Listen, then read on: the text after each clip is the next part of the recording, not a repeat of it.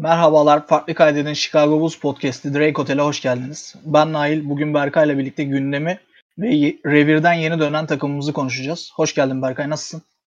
İyiyim abi, seni sormalı. Bayağıdır yoktuk, malum. Hı hı. Ya senin işlerim, benim işlerim derken hani e, aşı maşı gündemi de derken bir türlü takvimlerimizi uyuşturup kayıt alamadık. Adam Silver bizi de protokole soktu. Gibi gibi. Ee, öncelikle dinleyenlerimiz zaten biliyor ama bu podcast'in ilk dakikalarını genelde Bulls haricindeki gündeme dair ilgimizi çeken konuları konuşuyoruz. Hazır Bulls tarafında da Covid protokolü gereği fazla bir gündem yokken gündemi kısa kısa da olsa konuşalım dedik. Ee, biz yokken neler oldu? Öncelikle Vakıfbank Dünya Kulüpler Şampiyonu oldu. Ee, Cansu'nun hakkını yenildiğini düşünüyorsun sen özellikle bunu biraz açmak ister misin? Bir de sana şeyi soracağım. Zehra'nın da söylediği gibi Türkiye bir voleybol ülkesi midir artık sence? Abi şöyle ki e, hiç kendi yorum olmadan bilimsel şeyi söyleyeyim. E, yapılan spora yapılan yatırım ve alınan karşılığın e, hesaplandığı bir çizelgede ülkenin en başarılı ikinci sporuydu bu yıl voleybol. Karate'den hı hı. sonra ki aslında Dünya Kulüpler Şampiyonası'na kadar eleştirdiğimiz bir mevzuydu. Çünkü daha fazla beklentiler vardı. Buna rağmen Biennale'de gelen üçüncülük, e, olimpiyatlarda ya Kore maçını yenseydik ki Kore maçı bence 10 defa oynansa 6'sında kazanabileceğimiz bir maçtı. Bu ee, arada o Kore maçıyla ilgili şöyle bir anekdot anlatayım kendimle ilgili. Ya ben ilk seti izledikten sonra tamam bu maçı çok rahat kazanırız diye yattım uyudum. Biraz şey gibi hani Beşiktaş maçında hı hı. 3-0'dayken oğlunu yatırıp kalktığında eğlendiğini gören baba gibi oldum yani. Bir baktım 3-2 yenilmişiz. Ha dedim nasıl oldu bu Kim? falan. Kim oldu? Ben.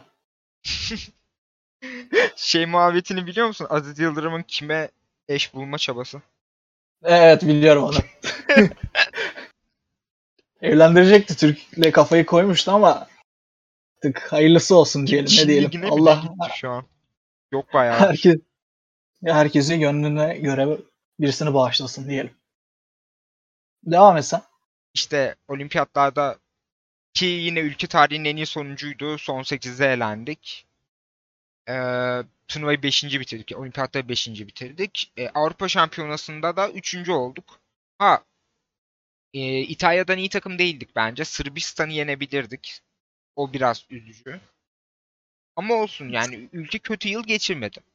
Bence voleybolda.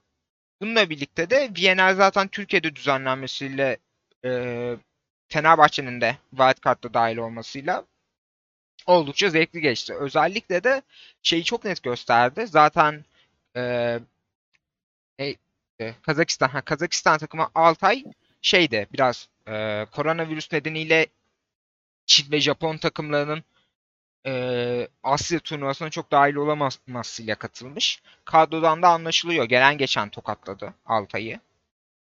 onun dışında Hı. Güney Amerika hiç etki bırakamadı. Güney Amerika'dan gelen iki Brezilya takımı e, Avrupa takımlarının hepsine yenildi. Avrupa 3 Avrupa takımının 3'üne de yenildi. İşte Vakıfbank, Fena ve Imoko Voley. Onlar biraz da damga vurdu. Bununla birlikte de e, Imoko'nun işte Imoko'yu direkt şeyin takımı olarak e, hatırlayacaktır. Şey e, dinleyenler Egon'un takımı olarak hatırlayacaktır. İşte son şam, Avrupa şampiyonu Imoko ve 70 70'e dayanan bir e, galibiyet serisi vardı. Bununla da Vakıfbank'ın rekorunu egal etmişlerdi. Hı hı. E, Vakıfbank biraz onun intik- intikamını almış oldu. Hem Şampiyonlar Ligi finali, yarı final final olması lazım. Hem de e, on, elinden alınan streak'in intikamını almış oldu. Bununla birlikte de işte sen az önce bahsettiğin Cansu mevzusu devreye giriyor. Ben uzun zamandır bu kadar iyi bir Türk pasör performansı izlememiştim. Naz'ın hamilelik öncesi döneminden beri. Yani hı hı. Cansu gerçekten zaten kariyeri bu yıl yükseliş trendindeydi. Bence iyi olimpiyatlarda ve Viyana'da iyi parladı. Ve artık çok net şey gösterdi. Milli takımın pasörü benim. Olayını çok net gösterdi. Hala Naz tartışmaları var çünkü Naz tartışmaları vardı. Naz hala Prime'ında sayılabilecek bir yaşta çünkü. Ee, yani hem e, Vakıfbank finali kazanmışken hem de e, Cansu'nun performansı bu kadar öne çıkarken işte a, voleybol e, voleybol streaminde, yabancı streamde maç sonu e, turnuvanın sence MVP'si kim diye soruyor yorumcu. E, ve cevap çok net Cansu oluyor. Mesela orada bile direkt yabancı spikerler Cansu'yu öne çıkarmıştı. Bu sadece e, Türk izleyicilerin dayatması da değil. Doğrusunu söylemek gerekirse. Ve orada e, seçen kurumu hatırlamıyorum. Değişiyor çünkü. Farklı turnuvaların en iyi altısını seçen şeyler e, seçen kurul değişiyor. Farklı kişiler seçiyor. Bazen voleybol federasyonu Uluslararası Voleybol Federasyonu'ndan birileri seçerken bazen e, farklı şeyler devreye girebiliyor. Bununla birlikte de e, en iyi altıya pasör olarak Cansu alınmadı. Voloş alındı. Imoko'nun pasörü. O biraz tartışma yarattı. Bununla birlikte de en iyi çapraza da Egonu'yu almayıp Isabella Isabella Haak'ı aldıkları için MVP'de Haak seçildi. Haak için çok iyi bir geri dönüş sezonu oldu. Ya geri dönüş sezonundan çok Şampiyonlar Ligi'nde Egonu'ya karşı bence kötü maç kalmamıştı ama Egonu'nun net üstünlüğü vardı. Bununla birlikte işte İsveç'i Avrupa Şampiyonası'nda iyi bir yere taşıdı. Çeyrek final yaptılar galiba. Hak gayet iyi bitirdi sezonu. Ödülü çok hak etmediğini de söyleyemem ama bence vakıfta e, Cansu ve Gabi daha fazla ödül hak eden iki oyuncuydu. Cansu'nun MVP alım MVP alınmaması ve turnuvanın e, en iyi altısında alınmaması bayağı rezil olaylardı ki aynısını e, vakıfın liberosu Ayça için de söyleyebiliriz. Ayça da De Gennaro'dan daha iyi bir turnuva geçirmişti. Yüzdelere vesaire de baktığımızda. Bununla birlikte işte Fenerbahçe'de Fenerbahçe'nin 17 yaşındaki süperstar voleybolcusu Arina Fedorosova'nın da parlamasıyla güzel bir turnuva oldu. Ee, doyurucu bir açıklama oldu benim açımdan açıkçası. Hani Aybüke de senden sanırım voleybol konuşmanı istemişti geçen ya, hafta. Ya Aybüke benden Voloş'a gömmemi istedi. O da şeyden geliyor. Vol Voloş yıllar yıllar önce bir turnuvada e, kendi takımını kazanırken en iyi pasör ödülü o turnuvayı dördüncü bitiren Maya Onyanovic'e gidiyor. Maya Onyanovic de şu an Eczacı'nın pasörü. Gelmiş geçmiş en iyi pasör belki de kadınlarda. Hı hı. Ee, ödül Maya'ya gidince işte hep isimlere bakarak ödül veriyorsunuz. Ben bu turnuvayı kazandım tarzı söyleniyordu. Ben de çok dolmuştum Voloş'un ödül kazanmasına. Voloş'a iyi gömecektim fakat e, maç sonunda Voloş Cansu'nun numarasını bir yerden alıp Cansu'ya ödülü kendisine hak ettiğini söylemiş. Evet. O biraz kalbimi fethetti. Turnuva zaten Imoko bence turnuva boyunca çok tatlıydı. İşte e, Silya'nın taraftarlarla e, etkileşimleri e, Instagram'da çok tatlıydı. Egonu'nun taraftarlara e, sevgi gösterisinde bulunması çok tatlıydı. Bence çok güzel bir yani Türkiye bence turnuvayı gayet iyi kaldırdı. O zaman yavaştan şeye geçelim. Ee, Magnus Carlsen Jan Nipovnishi'yi ezici bir üstünlükle yenerek dünya şampiyonu ünvanını korudu. Bunu da ben sana söyleyeyim. Ee, bundan Aynen. Bundan kısaca bahsedecek olursam e, modern dünyanın en uzun satranç maçı olan 6. maç sonrası İbre tamamen Carlsen'e dönüyor. Hani açıkça söylemek gerekirse Nepo iyi hazırlanmasına rağmen 6. maça kadar zaten galibiyet şansları da buldu. Ona rağmen e, Carlsen gibi bir şampiyonu tahtından edebilecek mental yeterliliğe sahip değil gibi geldi bana. Zaten dünya şampiyonluk maçında fil uyuyabilecek kadar kötü dağılmıştı 6. maçtan sonra. E, bu arada 6. maçta açılıştan hafif avantajı getiren Magnus Carlsen'e. Katalan açılışının mimarı da Carlsen'in ekibindeki olmuş. E, Dubov'u da bilmeyen insanlar için şöyle söyleyeyim. Hani Neponishi de bir Rus büyük usta.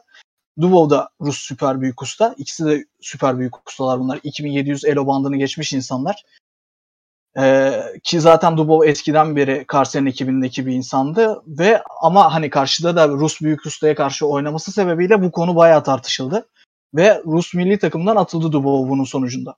Hani bence bu çok doğru bir yaklaşım olmasa da bunu bir dipnot olarak düşmek istiyorum. Ve son olarak hani biz bu podcast'i çekerken Dünya Hızlı ve Yıldırım Satranç Şampiyonusu'nun ilk günü tam- tamamlanmıştı. Son şampiyon Magnus da orada da ilk günün ardından 5 puanın 4.5'unu alarak Duda ve Jabova ile birlikte birinciliği paylaşıyordu. Ee, bu zaman tempolarını zaten çok seviyor Karsen. Hani sürekli şey olarak soruluyor. Eğer bir zaman temposunda oynayacak olsan sadece satrancı hangi zaman temposunda oynarsın diye sorduklarında sürekli Blitz ya da Rapid diyordu kendisi. Ya bunu da çok se- sevmesinin yanı sıra ya mutlaka bunu da kazanarak GOAT anlatısını güçlendirmek isteyeceği için yine en büyük favori konumunda Magnus Carlsen. Hani meraklısı varsa bunun da takip bu şampiyonayı da takip etmelerini istiyorum ben onlardan. Çünkü klasiğe göre e, zaman temposu daha az olduğu için 15'er dakikalık oyunlar olduğu için takip etmesi daha kolay ve daha göze hoş gelici oyunlar oynanabiliyor çünkü e, blunderlar da biraz fazla oluyor. Büyük ustalar için bile zaman sıkıştırmasına girdiğin zaman. E, Satranç Dünya Şampiyonası hakkında da benim diyeceklerim bu kadar. Bir diğer gündem maddemiz Spider-Man vizyona girdi. E, spoiler spoiler vermeden film hakkında ne düşünüyorsun? E, ben bu filmi beğendim açıkçası. Hani bunun nostaljiden kaynaklanmadığını düşünüyorum ki öyle çekincelerimiz vardı senin de benim de. Yani şöyle ki film öyle bir şekilde bitiyor ki Spider-Man'i aslında özellikle de Peter Parker'ı animated seridekilerdeki gibi konuma getiriyor. Hani animated serileri izleyenler zaten benim yaşımdakiler büyük bir ihtimal animated serileri izleyerek büyümüşlerdir. E, o konumlara getiriyor. Sana sözü atmadan önce bir de şeyi söyleyeyim. Sen de geekyapar.com'a bir Wonder Woman yazısı yazdın. Ki dinleyenlerimiz de, de özellikle çizgi romanlara merak olanların kesinlikle kaçırmamaları gereken bir yazı olduğunu düşünüyorum ben. Bunun da hani reklamını yapmış olayım burada. Teşekkür ederim. Ee, şöyle açıklayayım. O yazı bir şey editör elinden yeniden geçecekti. Tamamlandı mı bilmiyorum. Birkaç imla hatası vardı yazıyı incelediğimde. Tekrar editlemelerini istedim. Ee, benim editlemeye vaktim yoktu. O yüzden kendi editörlüğümden çıkmadı ama e, Halit editliyor olması lazım. Çok da güvenirim ki zaten o bana teklif etmişti yazarlığı. Şu an e, benim düzenli olarak çizgi roman yazabileceğim bir zaman aralığında değilim. Eğitim durumum ve stajım nedeniyle. Fakat hı hı. E, dürüst olmak gerekirse Wonder Woman History adı Amazon'sun e, ilk kitabı işte Kelsu Dekonik e, çizgi roman dünyasının power, en power couple'ı işte Chip, e, Matt Fraction. Matt Fraction'ın da Hawkeye'yi adapte edildi diyelim yeni Hawkeye dizisine. Onun yazarlığında benim e, çizgi roman dünyasında idol olarak gördüğüm çizerlerden biri olan Phil Jimenez'in çizerliğinde yayınlandı. Yapımı 3 yıl sürdü. Bence yılın en iyi çizgi romanı.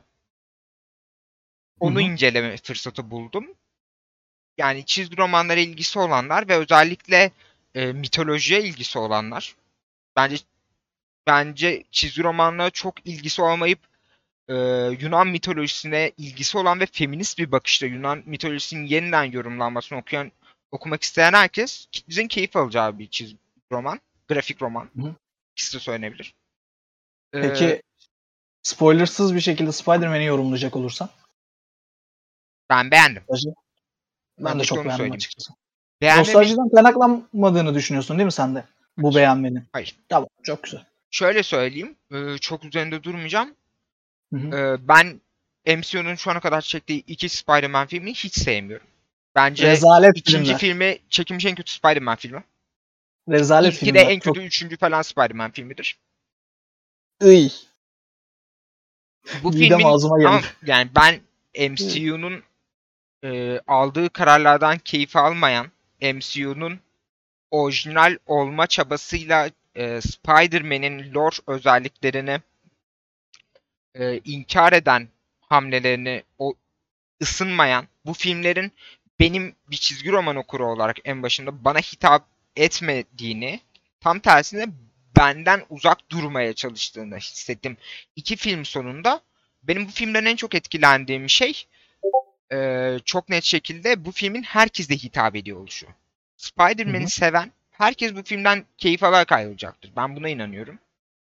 E, bununla birlikte ikimizin de e, bu film sonunda rahatsız olduğu küçük bir olay var.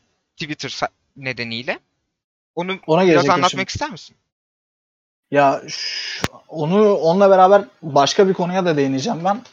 Ona değinmeden önce şunu söyleyeyim. Pandemi sonrasında milyon barışını geçen ilk film Spider-Man olmuş. Milyar. Hani siz de gitmediyseniz ve Spider-Man'i seviyorsanız gitmenizi öneriyorum. Aslında gitmeseniz de olur gerçi. MCU yeteri kadar para kazandı da neyse. Aynen. Ee, gündemle ilgili son olarak Twitter sinefillerinin her sene Oscar'a sallayıp, her sene Oscar şenliği düzenleyip tahminlerde bulunup tombala oynamalarının rahatsız ediciliğine ve e, gündem Spider-Man iken bundan çok fazla rahatsız olan tweet atmalarının getirdiği rahatsız edicilik konusunda ne diyorsun sen? Ben açıkçası çok fazla rahatsız oldum bu konuda. Ben de. Ee, şöyle söyleyeyim. Ön, işte Şubat Mart ayı genel olarak Oscar hype ile geçen aylardır sinefiller için. Hı hı. Önümüzdeki iki ay boyunca en iyi kadın oyuncu ödülünü Lady Gaga'nın House of Gucci performansıyla kazanı, kazanacak olmasını kudurarak konuşacak olan sinefillerin ki Oscar ödüllerinin aslında ne kadar mainstream filmlerden oluştuğunu düşünürsek ve e, sinefil dostlarımız e, Oscar ödüllerini özellikle de festival filmi sezonu bittikten sonra aylarca mainstream filmleri konuşuyor ol- olduklarını düşünürsek nispeten iyi çekilmiş bence MCU standartlarında iyi bir film bu gerçekten. Çünkü MCU'nun standartları çok düşük. Ve Hı hı. bir çizgi roman okuru olarak en başında beni rahatsız eden çünkü insanların düşüncesinin aksine çizgi roman sadece bir edebiyat biçimi. Ve bu edebiyat biçiminde aslında e, son 20 Hollywood'un son 50 se- yılına bakacak olursak senaryo darlığı ve en basit e, kitabın bile işte atıyorum The Little Woman'ın bile yeniden modern feminist bir gözle adaptasyonunun e, akademi çerçevesinde ve sinefiller çerçevesinde sinema izleyiciliği çerçevesinde ne kadar değer kazandığını vesaire görürsek çizgi roman yaratıcılığında çünkü o bambaşka bir yaratıcılık. Çünkü yapım ekibi sadece yazardan oluşmuyor. Yazar ve çizerin ortak ürünüdür çizgi roman. Ve sinema e, karşısındaki sinemaya bakacak olursak sinema biraz e, yönetmenin altındaki tüm alt e, faktörleri biraz domine ettiği bir sektör. Ne olursa olsun. Burada inanılmaz bir potansiyel var. Hikaye anlatımı olarak e, ana akım çizgi roman şirketlerinde bile, Marvel ve DC'de bile e, sinema sektörünün farkında olmadığı inanılmaz bir hikaye potansiyeli var. O hikayeleri biz yıllardır okuyoruz. O hikayeler yayınlanmaya da bu yıl başlanmadı. Hollywood'un da çizgi romanları 20 yıl geriden takip ettiğini düşünürsek çünkü Hollywood daha Image Comics'in varlığını bu yıl fark etti. Ee, lafımı toparlayacak olursam yani tüm bunların ışığında ben mainstream bir filme sırf mainstream olduğu için saatlerce gömülmesini, Twitter'da yerden yere vurulmasını ki oyunculukların vesaire yerden yere vurulduğunu gördüm bazıları tarafından. Benim izlediğim en iyi oyunculuklardan bazılarına sahipti bu film. Spider-Man'i de dahil ediyorum. Tom Holland'ın oyunculuğunu da dahil ediyorum. Yani ben yorumlamakta gittikçe zorlanıyorum bu üstten bakışı. Çizgi roman sektörüne karşı bu üstten bakışı gerçekten yorumlamakta zorluk yaşıyorum. Ben sadece çizgi roman sektörüne karşı değil. Ya sinefillerde şöyle bir durum var. Ee, hatırlarsın Parasite çıktığında herkes sevdi. Tüm sinefiller sevdi. Ondan sonra bu biraz daha şeye e, default sinema severlere yayıldı. Onlar da gittiler, onlar da sevdiler. Bunu sevdiklerinden sonra default hani e, biraz daha sinefil olmayan sinema severler sevdikten sonra daha çok hani onların tabiriyle ayağa düştükten sonra birden Parasite'a da karşıda böyle bir üstten bakış oldu. Hatta Bong Joon-ho ve Parasite en iyi film ve en iyi yönetmen ödülünü aldığında bununla çok fazla dalga geçen tweet okumuştum ben sinefiller tarafından. Açıkçası bu üslupları ya da bu bakış açıları beni gerçekten çok rahatsız ediyor. Aynı şeyi de Matrix'te de gördüm ben. Hani Matrix için de bazı sinefiller tarafından bu şekilde gördüm. Beğenilip ya da beğenilmediği değil üsluptan bahsediyorum. Gördüm. Açıkçası bu beni çok rahatsız ediyor. Yani umarım hani yakın zamanda bu üsluplarına son verirler diyelim ve gelelim şimdi basketbol yerine sağlığa. bir türlü basketbola gelemiyoruz. Yani biraz Ee, biz de gelemedik son zamanlarda. Bulls'un son 5 maçının 3'ü iptal oldu çünkü. Aynen öyle. Ona da geleceğim şimdi. Özellikle NBA ve e, İngiltere Premier Lig'de bu iki ligi de Covid salgını tekrar vurdu. E, bir sürü maç iptal oldu. Neredeyse ligin iki liginde yarısı protokole alındı. Eski yüzler NBA'de tekrar kontrat buldu. Joe Johnson gibi. Iso Joe'nun Celtics'teki kontratı ve Iso'dan attığı son saniyelerdeki sayılar falan bütün NBA severleri tekrardan sevindirdi. Ama hani biz de bu salgından en çok etkilenen takımdık. Kasım ayından itibaren 13 oyuncumuz ve koçumuz bu protokole takılmış. Hani maçlarımız bir müddetle ertelenmiş. Bu ertelenmenin artılarını ve eksilerine gelmeden önce kısaca ben NBA'nin aldığı kararı söyleyeyim sizlere, dinleyenlerimize. NBA'in kararı çok net. Gelirler nedeniyle bu sezon öyle ya da böyle bitecek şeklinde. Oyuncular Birliği ile de şöyle bir karar alıyorlar. Covid nedeniyle dışarıdan getirdikleri oyuncularda salary cap'te esnek bir yer tutması kararını alıyorlar. Esnek yerde dediğim neredeyse salary cap'e sayılmamaları dışarıdan gelen oyuncuların. Mesela 10 günlük kontrat imzaladı Ersen İlyasov. Bulls'un salary cap'ine neredeyse etkisi olmayacak bu kontratın. Ee, ben hal böyleyken bu protokolün değişeceğine inanıyorum. Büyük bir ihtimal sen de öyle ona inanıyorsun. Özellikle aşılı olmalarına rağmen temaslı oyunculara uygulanan protokollere falan son verilecek bence. Ama bakalım. Ben açık açık NBA yönetiminin tüm oyuncuların bir protokolden ya da Covid'den geçmesi gerektiğini düşündüğünü, düşündüklerini düşünmeye başladım. Ben de onu düşünmeye başladım. Adam Silver bence bunu istiyor. Herkes bir an önce bunları halletsin ve asıl zaman geldiğinde biz rahat rahat maç maçlarımızı oynatalım tarzında düşünce Adam Silver. Helmut Marko'dur diyebilir miyiz? Ya Helmut Marko nazi bir insan şimdi. Adam Silver ta o kadar da nazi değil sanki ya. Hani bir tık daha düşüyor diyebilirim. Helmut Marko çok ekstrem bir Helmut örnek Marko ya. da Manx'e ko- bilerek Covid'e yakalan sonra bir daha yakalanmazsın diyordu. Ya öyle öyle. Ama Helmut Marko benim gözümde Heinrich Himmler gibi bir şey. yani çok abarttım ama. Az çok anlamışsınızdır siz. Adam Silver daha o kadar değil. Goebbels değil yani Adam Silver öyle söyleyeyim.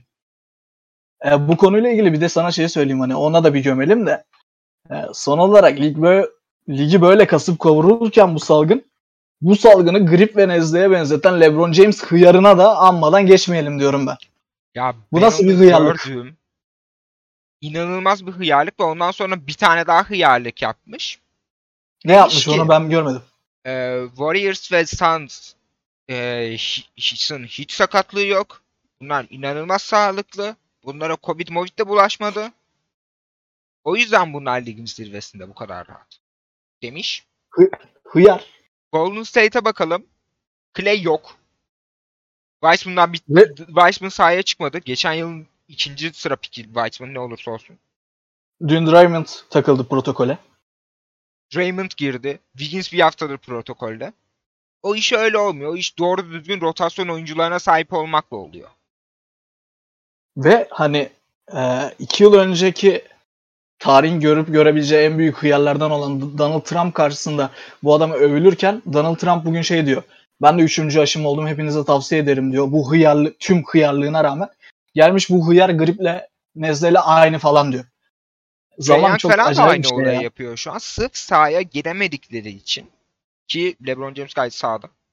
Bunu Aynen öyle. mesela. Yani Lakers'ın sağ üzgünüm ama Lakers'ın e, sorunları e, Covid Movid'den çok uzak. Adamların en iyi e, savunma oyuncusu bizim sezon başında çöpe attığımız Stanley Johnson'dı.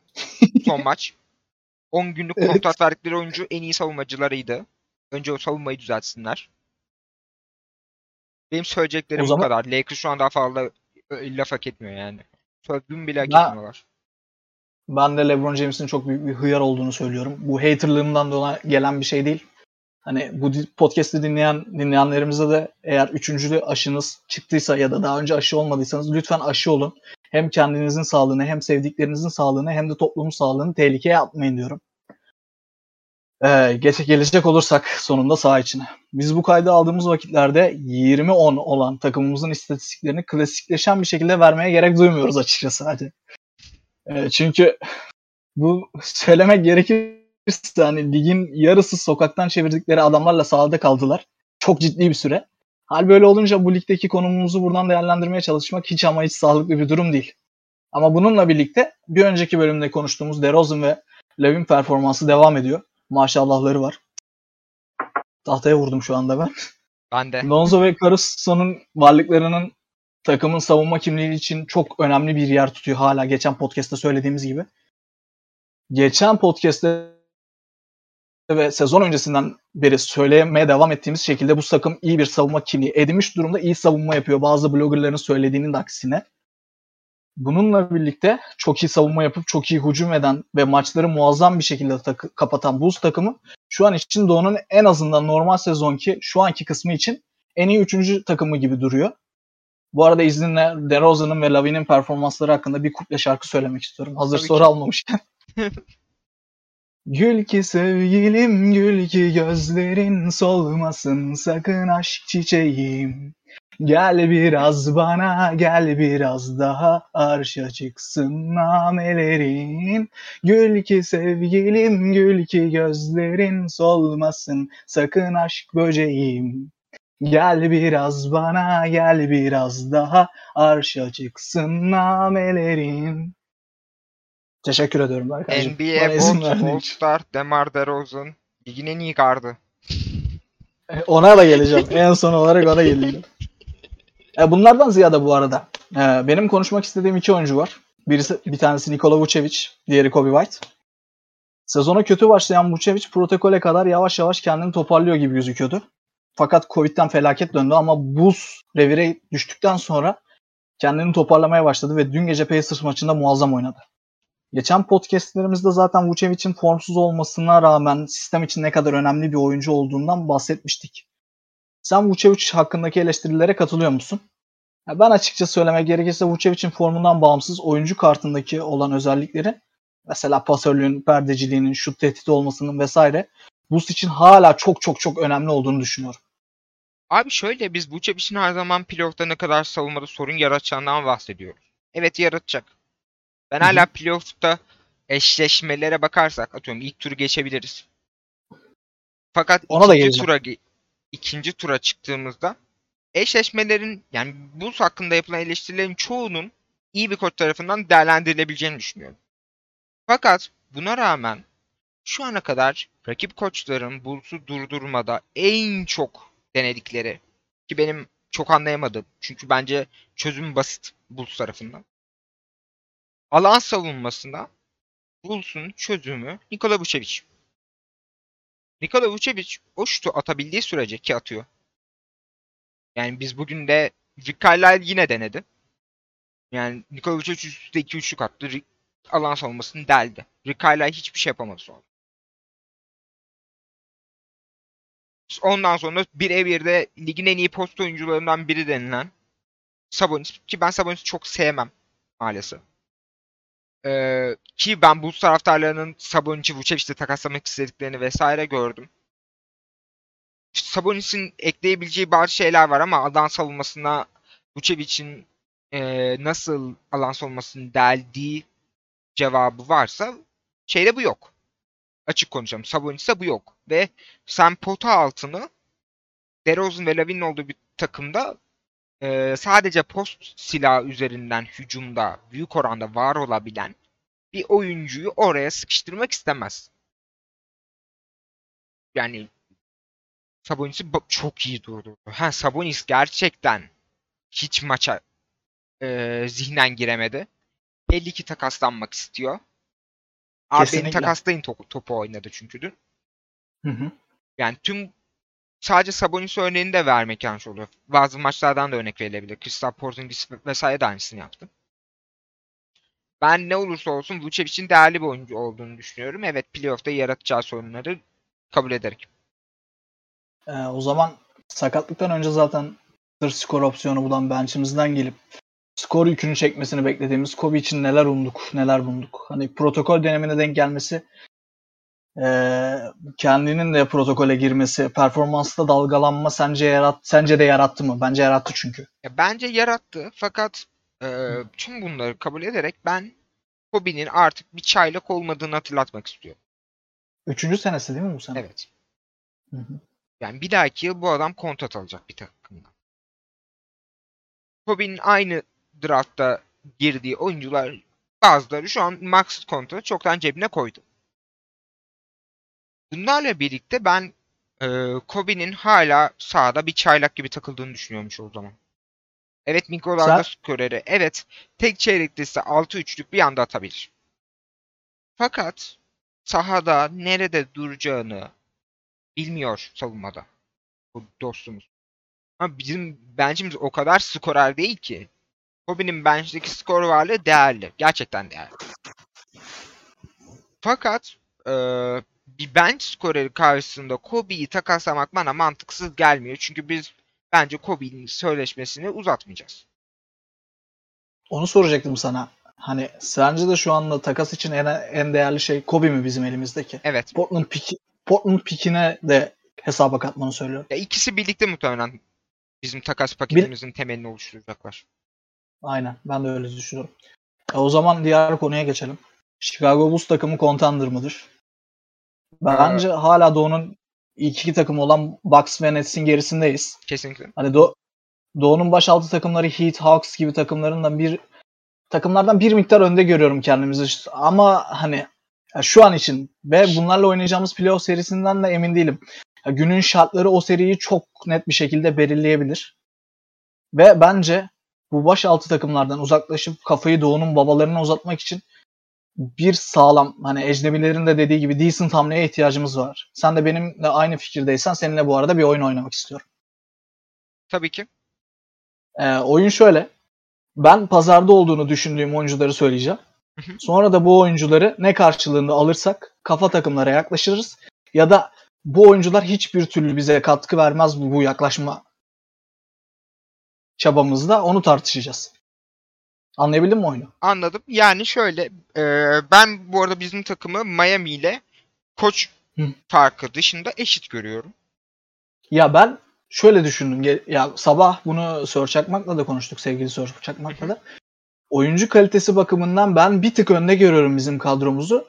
Ama bir playoff serisinde Alex Spoelstra'nın e, bizim koçumuza karşı bir üstünlük kuramayacağı bir senaryoyu da düşünemiyorum. Evet cepten çıkartacak maalesef. Öyle yani. Fakat ben atıyorum özellikle e, Jim Butler takısı nedeniyle. Zach Lavin'in öyle bir playoff'ta öyle bir eşleşmede vereceği performansın inanılmaz değerli olacağını düşünüyorum. O serinin kaderinin belirlenmesinde. Bir de şunu konuştuk. Sen de büyük bir ihtimal bana katılacaksın. Ya o da bunu düşünüyor. O zaten şeyi düşünüyor hani e, Julius Randle gibi bir çarpma yaşamayacak Zach Lavin diye düşünüyor. İlk playoff serisini gerçekten Trae Young kadar olmasa da bir kafa üstü oyuncu olma şeyi olarak fırsatı olarak görecek ve bunu başaracak diye düşünüyor.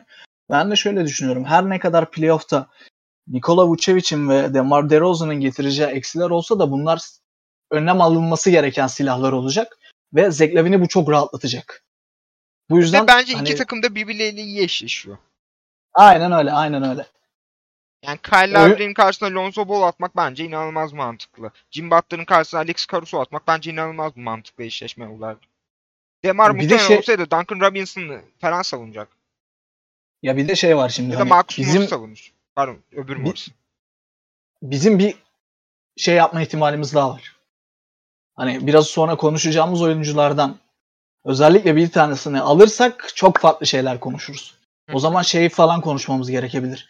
Hani Nets'le Bucks'ı bazı günlerde kıstırırsak acaba geçebilir miyiz, final olabilir mi diye konuşabileceğimiz bir oyuncu var pazarda. Aynı oyuncuyu düşünüyorsun sanırım. Aynı oyuncu Benim düşünüyoruz. evet. şüphelerim var ama evet. O zaman ilk oyuncumuzla başlıyorum. Miles Turner. Hayır. Ee, ben de hayır olduğunu düşünüyorum. Hani özellikle şundan dolayı Vucevic'den çok çok farklı bir profilde oyuncu olduğunu düşünüyorum. O yüzden Vuc'u göndermeden almak lazım ama dakikalarını kısıtlamayı falan ne kadar ister onu hiç bilmiyorum. O yüzden hani gelse bile bizi kafa oy, kafaya sokar mı zannetmiyorum ben de. Ya Miles Turner'ın Tamam oynayacağı bir playoff serisinde normal sezon istatistikleri aynı kalmayacak maalesef ve Miles Turner bence playoff'ta bir koçun karşısına rahat önlem alabileceği bir oyuncu. Yani Miles Turner üçlük atsın. Bugünkü maç tamamen Hı hı. eee, maçı Jason Bennett ile Bill Wennington anlattı. Eee, Adam Emin NFL maçındaydı. O yüzden pazarları yok. Ee, Stacey King de Covid oldu. Stacey King de evde dinleniyor. Bu arada Stacey King gerçekten yaşlandı. Yaşlandı gerçekten Ve, ve, hani semptomları yaşıyormuş. onu diyecektim Umarım bizim hani iyileşir. bizim şey bile Covid oldu ya dediğim gibi hani eee, televizyon ekibinden birisi bile Covid oldu ve hani Stacey King 1989'da falan kadromuzda olan bir oyuncuydu. Gerçekten yaşlı bir insan. Umarım senin dediğin gibi iyileşir. Ee, bununla birlikte işte Bill Wennington demişti sanırım. İşte Turner üçlük atarken bu Bulls'un isteyeceği bir şey demiştim.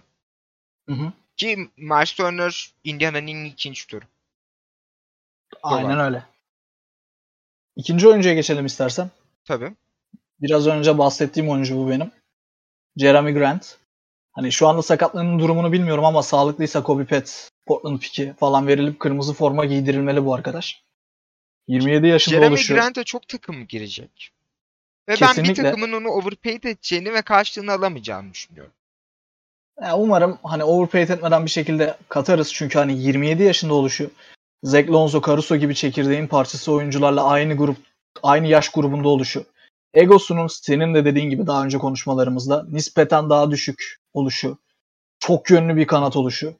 Donovan'ın sevdiği ve fark yarattığımız kısa beşli sistemde 5 numara oynayabilecek özelliklerde oluşu. Bak ben ona Falan emin hani- değilim. Benim Ya ben- oradan geliyor. Ya şundan dolayı ben hani ya Donovan bu arada daha önce OKC'de oynatmadı bu adamı. Kısa 5'te 5. Ama mutlaka deneyecek bence ve bir şekilde verim alacak. Çünkü kimden verim aldı bu sene kısa 5'te? Bradley. Yani. Ya Pardon, bu bence Derrick Jones Jr. kısa 5 diyorsun. aynen aynen Derrick Jones Jr.'dan bahsediyorum. Ki ben playoff'ta Ve- hala Derrick Jones Jr.'ın kısa 5 oynamasını izlemek istiyorum. Çok ben eğlenceli. istiyorum arada. Çok eğlenceli. İşte hani bu Derrick Jones Jr.'dan kısa 5'te verim alan adam Jeremy Grant'ten de alır gibi geliyor bana ve bu benim için bizim için ka- biçilmiş kaftan yapıyor Jeremy Grant'ı. Şöyle ben söylediğimiz pakete okeyse yaparım. Fakat ben Bill Donovan'ın aklında kısa 5'i e, Jeremy Grant ayarında bir oyuncu olup oynamak olup olmadığına emin değilim.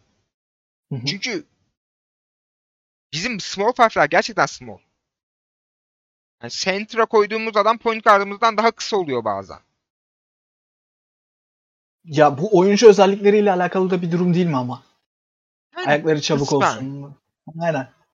Ya Jeremy Grant bence onları karşılar karşılamanın yanında fizikli de kalabiliyor. Ya Nispeten. Evet ama bizim Small Five'daki en büyük amacı- amacımız çoğu zaman post oyuncusunu eee switchlemek. Posta savunduğumuz oyuncunun savunmacısını switchlemek. Yani bir anda Ya- yardıma eee, Lonzo geliyor. Bir baktın Lonzo ile eşleşmiş. 5 numara. İşte ya Jeremy'nin ben ondan da biraz şey olabileceğini düşünüyorum. Jeremy switch savunmasını da iyi yapabilecek bir oyuncu Abi ama geliyor. Oyuncu kartı point guard kalacak.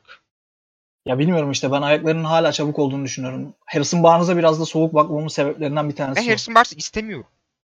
Orası ayrı. Ona geleceğim. Oraya geleceğim. Marvin Bagley Jr.'a geçelim o zaman. Bunu direkt sana bırakıyorum ben çünkü sen hani e, Marvin Bagley Jr.'la ilgili çok kötü düşüncelere sahipsin. Evet. Şöyle ya bence Bill Love'ın oynatmak istediği oyunda Marvin Bagley'in yeri yok. En basitinden. Fakat genç oyuncudur, risktir. Yani Kobe White falan bile vermeye gerek yok. Portland Pick'ini de vermeye gerek yok. Salary Filler'la falan hallolacak takas. Çünkü Marvin Bagley'nin kontratı çok yüksek. Ve Marvin Bagley'nin karşısında kimse birinci tur vermeyecek. Toksik bir karakter bir de. Babası bayağı toksik. Kendisi de Hı hı. öyle de. Ee, durum böyle olunca ben tamam potansiyelli oyuncu denensin ama kontratı çok yüksek. Bulls'un yani şu an Bulls'un rotasyon oyuncuları minimum oynuyor hepsi neredeyse. Troy Brown Jr. Doğru. dışında. Doğru söylüyorsun. O yüzden ben de hiç girmeye gerek olduğunu dair düşünmüyorum. Bir de timeline'da uyuşmuyor ya. Şimdi baktığın zaman Lonzo 24 yaşında, Caruso 26 Ya, yaşında, Zeki Patrick 26 yaşında. Williams'la uyuşuyorlar. Benim yaşında derdim yok. Ben potansiyel olarak denerim. Ama kontratı bir dahaki sene bize zor- zorluk çıkarır. Lavin'le de- extension imzalanacak. Ya ben Petri'yi de gözden çıkarttım ya. O yüzden diyorum hani çünkü ya, bu oyuncuları aldıysan bir de yanına DeRozan'ı eklediysen hani Vucevic'i de eklediysen Vucevic'i de sayalım. Ya bir şekilde şu an için oynuyorsun ya. Gelecekten ziyade. Barbie Bagley Jr.'ın iyi oyuncu olmasını bekleyecek lüksümüz yok gibi geliyor bana. Patrick Ben- Williamson da aynı şekilde. Ee, Patrick Williams'da şunu düşünüyorum. Bu sezon e, büyük hamle yapan takım, ya büyük hamle demekten çok MIP adayı oyunculara bakacak olursak ve o oyuncuların yükselttikleri takımlara bakacak olursak Patrick Williams'ın hücum olarak bence yani hücum olarak değil de savunma olarak Michael Bridges'a dönüşme ihtimali hala var. Ki Michael Bridges da inanılmaz patlayıcı bir hücum oyuncusu değil. Hı hı.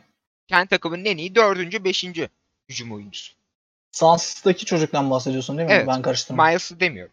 Miles, Miles- bayağı Miles- hücumda patladı çünkü. Savunmada da. Miles acayip acayip bir topçu, topçu oldu çünkü. Ya, durum böyle olunca ki Michael Bridges şu an perimetrede şu ana kadar ligin en iyi 3 savunmacısından biri. Hı hı. Olur. Şimdi Patrick Williams'ın koca bir yılı var önünde. Ve playoff'lara dönecek bu çocuk.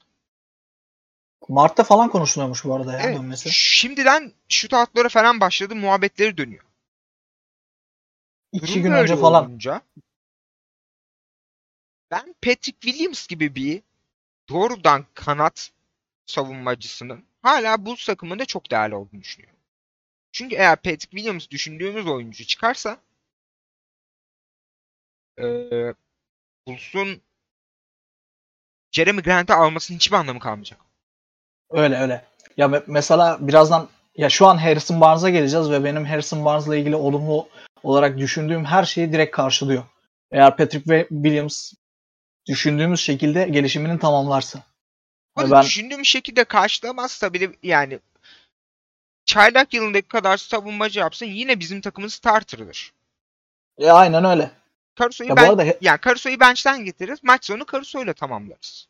Orası ayrı ama yani Javonte Green'in görevini Javonte Green'den iyi yapacağını hepimiz biliyoruz. Sen ben de biraz zorlasak yaparız sanki ya. Hani özellikle Covid öncesi. Javo- şimdi ama Javonte Green'in attığı smaçları senle ben üst üste çıksak atamayız. Güzel bir smaç atmış Pacers maçında. İzlemelerini tavsiye ederim herkese. Harrison Barnes'a gelecek olursak e, sen biraz daha negatif taraftasın. Ben biraz Ben daha pozitif taraftayım. Hiçbir gereği olduğunu düşünmüyorum. Bu arada rotasyondan pek bir şey verilmeden alınırsa ki bence ihtimali yok bu alınmanın da o zaman iyi bir ekleme olacağına inanıyorum ben de. Bir şey vermeden al- alırsak. E neyse ben, benim olumlu olduğum taraflar işte kısa 5'te fizikli 5'lerin karşısında bir nevze kalabilir. Tam zamanlı 4 oynar. Biraz da onun dönemindeki Golden State'teki gibi yani. Çok iyi bir 5. adamlık yapar gibi geliyor bana. O yüzden ben biraz Abi çok iyi 5. Pozitif adamlık tarafı. yapar ama maçı bit- maç bitirmeyecek. Maç bitirmeyen oyuncuya 30 milyon vermek ister misin? yok istemem. Bir senesi falan kalmadı mı ama ya. Hani önümüzdeki sene son senesi değil mi bu Tamam adamın? o ama yüzden biz diyorum. Harrison Barnes takısını yaparsak da Kobe artı birinci tur pikiyle yapacağız. İşte onu diyorum. Bu arada ben Biraz önce şey dedim. yaparım. Çünkü diğerin Fox'tan çıkacaklar. Bench skoreri olur. Ya ben o yüzden biraz önce şey dedim ya. Rotasyondan pek bir şey verilmeden alınırsa bence iyi bir ekleme olur. Yoksa hiç gerek yok dediğin Ya gibi. atıyorum birinci, birinci turu vermedik ya da verdik. Çünkü Bulls'un 15'ten seçeceği oyuncunun ben süperstar çıkacağını falan çok düşünmüyorum. Yani Ve gerek yok. Artur Askanishovas yine bir draft show yapmazsa. Ya bir de Yapabiliyor. gerek Bu yok. adamda da bu var. Fakat Gerek var mı ama seçmeye? Ha, şu durumda gerek var mı? ne bileyim ben Artur Askanishevas olsam bu yılın Chicago Bulls'unu izlerim. Gidip prospekt takip edeceğime de o, o herif Yani bari o herif izliyordur yani. Manyak. doğru doğru. Ama yine gerek yok yani. Abi yürü hadi dört tane topçu var adam gibi bir de Caruso var. Yürüyelim artık playoff'a yani. Aynen. Ee, o zaman önümüzdeki 15 maçın tahminlerine gelmeden önce dikkatimi çeken ve konuşmak istediğim bir konu var benim. Bulls takımı sezon başı tahminlerinin tamamını olumlu yönde çöpe atmışken 20-10 gibi bir dereceyle doğuda ikinci sıradayken çok keyifli bir basketbol oynarken ve gündemin bir numaralı maddesi Covid protokolünden çok çekmişken neden ana akım veya ana akım sayılabilecek Türk medyasında kendine hiç yer bulamıyor? Yani adımızın bile geçmemesini anlamakta ben çok güçlük çekiyorum ya. Senin var mı bu konuya dair bir teorin? Ya şöyle eee, çok gömmek istemiyorum isim vermeyeceğim. Fakat yok yok isim verme hiç. aynen fakat işte bu yıl Bill Simmons'la başlayan müthiş bir Cavaliers sahip var ki ben de seviyorum Cavaliers. Güzel takım. İzlemesi inanılmaz zevkli. Ya adamlar 3 tane seven footer'la oynuyor abi. izlemesi nasıl zevkli olmaz. Aynen öyle. Fakat bununla birlikte tam geleceklerin çok aydınlık olduğunu kabul ediyorum. İşte Garland'ın çıkışı çok hoş. Ee, Mobley yılın çayla olacak muhtemelen.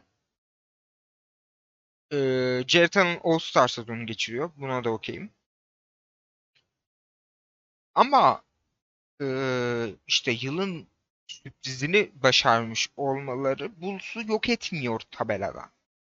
Hala ben Cavaliers'ı e, Doğu'nun ilk dördündeki takımlara gerçekçi bir tehdit olarak görmekte zorlanıyorum. Çünkü Chicago Bulls takımı Cavaliers gibi uzun takımların içinden geçmek için kuruldu.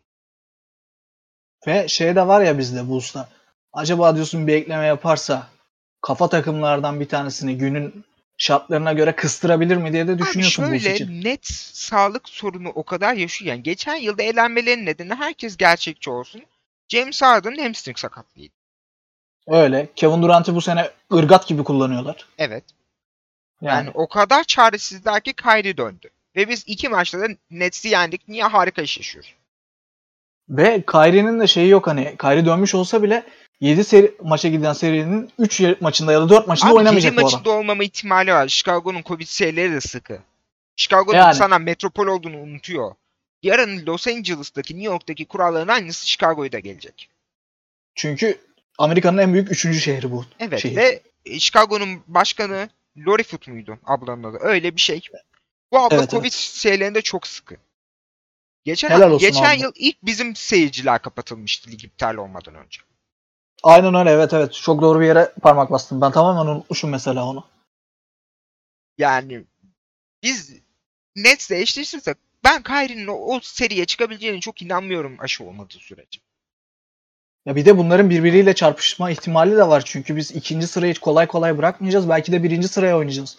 Çok iyi bir normal sezon takımıyız çünkü Ya biz. ben Bulls olsam götüm götüm nasıl Bucks'tan kaçarız diye düşünüyorum. Çünkü ben Bucks'ı elediğimiz herhangi bir senaryo hayal edemiyorum. Yanis'in sakatlanmadığı sürece.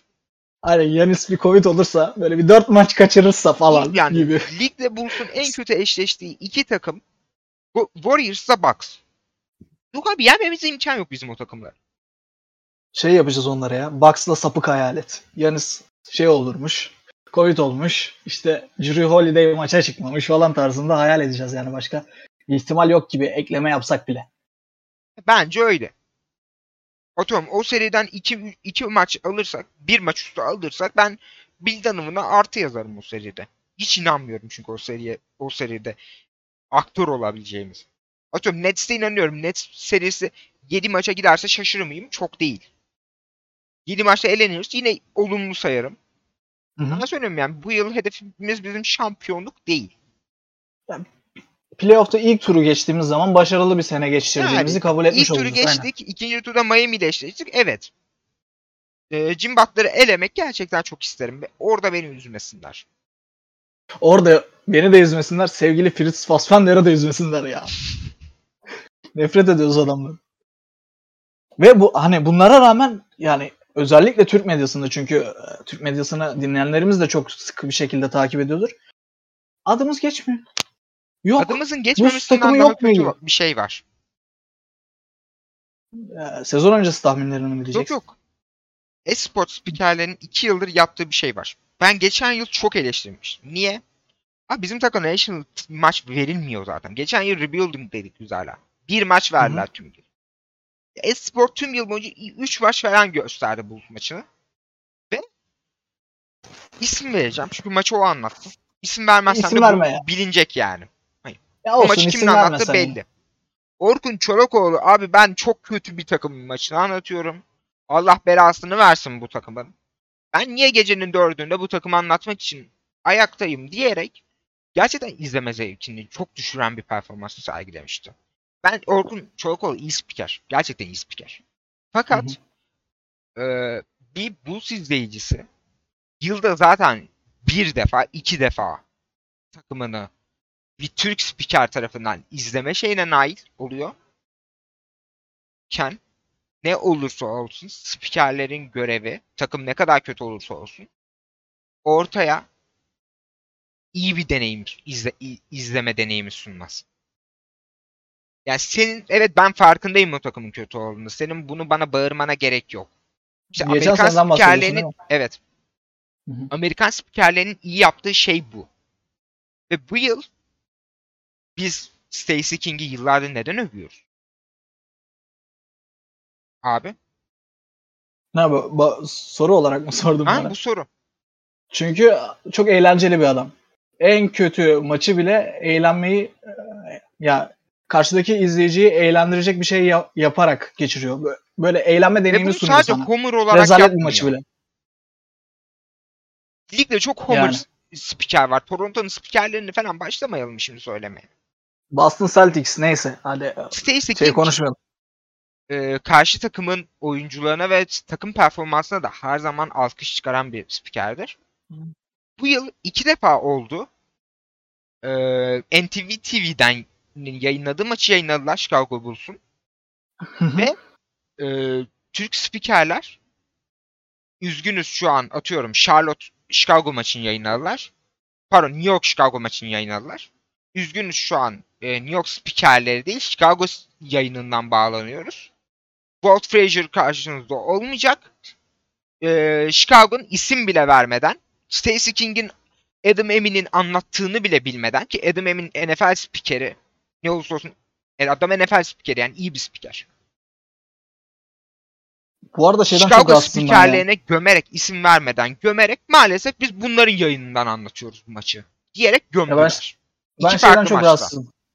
Ya Walt Frazier'la hani Walt Frazier gerçekten iyi bir spiker ama ya Stacey King- King'in onun karşısında bu kadar gömülmesinden çok rahatsızım bir. İkincisi Stacey King'in Walt Frazier'dan çok çok daha iyi bir spiker olduğunu düşünüyorum. Evet çok çok daha iyi bir spiker olduğunu düşünüyorum. Ben Walt Frazier'a Frazier bayılırım bazen- bu arada. Hiçbir karşı şeyim yok. Ve Ama Stacey King ne olursa olsun bu ligin daha iyi bir spiker. bence en iyi üçünden biri. Realistik bakarsak da en iyi 5 spikerinden biri. Play Bence by, en iyisi. by play caller'ı demiyorum. Bence en iyisi. Charlotte'unu öve öve bitiremeyen Doug Collins'inden daha iyi. Onu çok net söyleyeyim. Doug Collins high play dışında bence biraz sıkıcı. Ve sürekli adam abi beni şeyden Twitter'dan yayınlasınlar diye her şeye bağırıyor. Hı hı. Stacey King bunu daha doğal yapıyor. İşte Dragic şeyini biliyoruz adamın. Hı hı. Benim Bence söyleyeceklerim güzel- aşağı yukarı bu kadar özetlemiş oldum yani.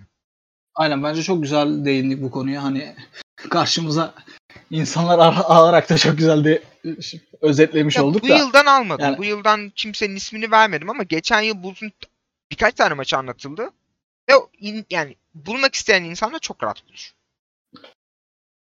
O zaman diğer konumuza geçelim. Bu arada ha, hani bazı konularda ben de sana katılıyorum. Ben çok uzun zamandır e, Türk spikerlerden bir Chicago Bulls maçı izlemediğimi söylemem gerekiyor.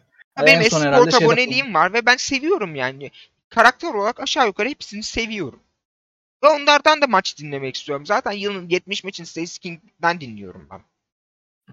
Ya dediğim gibi ben en son şeyde falan izledim yani. E- Esport kurulmadan önce falan izledim diyebilirim. Öyle söyleyelim. Diğer konuya geçiyorum ben. All-Star oylaması başladı. NBA starter'ı NBA starter olarak başlatmak için DeMar DeRozan'ı guard olarak göstermiş. Ee, eğer DeMar DeRozan'ın guard olduğunu kabul edersek hadi yedik diyelim. Guard olarak kabul edildi. Ee, şu ana kadar gösterilen performansla bence hem DeMar hem de Levin starter olarak başlamalı.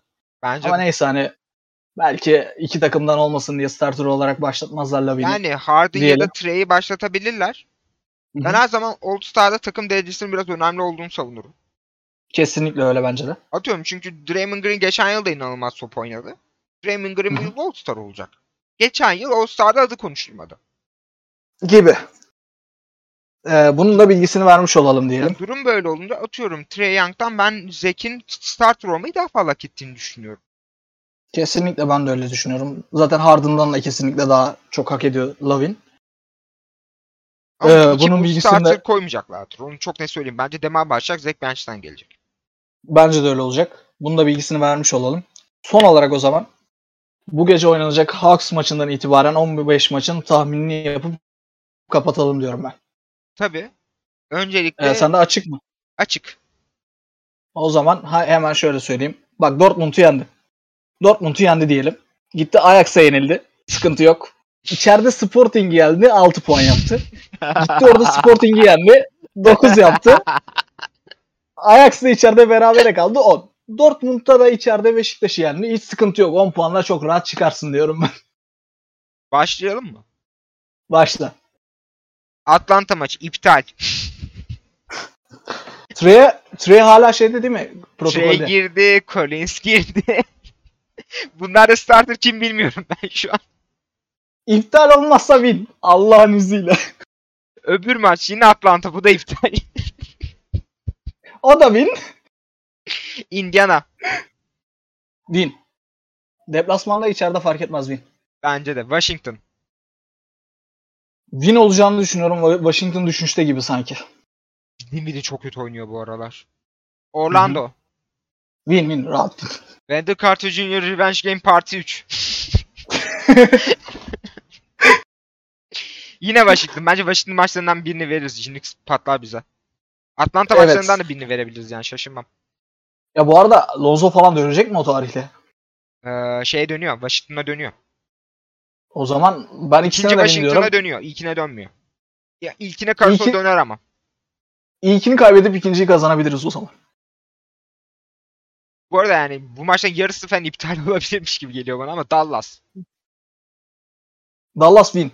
Bence de Win Dallas'la çok iyi eşleşiyoruz biz yıllardır. Brooklyn. Yemin ederim Sinan Engin gibiyiz şu anda ya. Her şey win diyoruz. Gittin orada Dallas'ı yendin. 10 puana rahatlıkla birinci olarak çıkarsın. Brooklyn. Lose. Hı. Golden State. Çünkü Brooklyn'i iki maçta yendik yani. Kevin Durant bir takımı bir yılda üç defa yenileceğini düşünmüyorum ben. Ben öyle düşünüyorum da Golden State maçını iki kere kaybedebiliriz bir maç. Golden State blowout.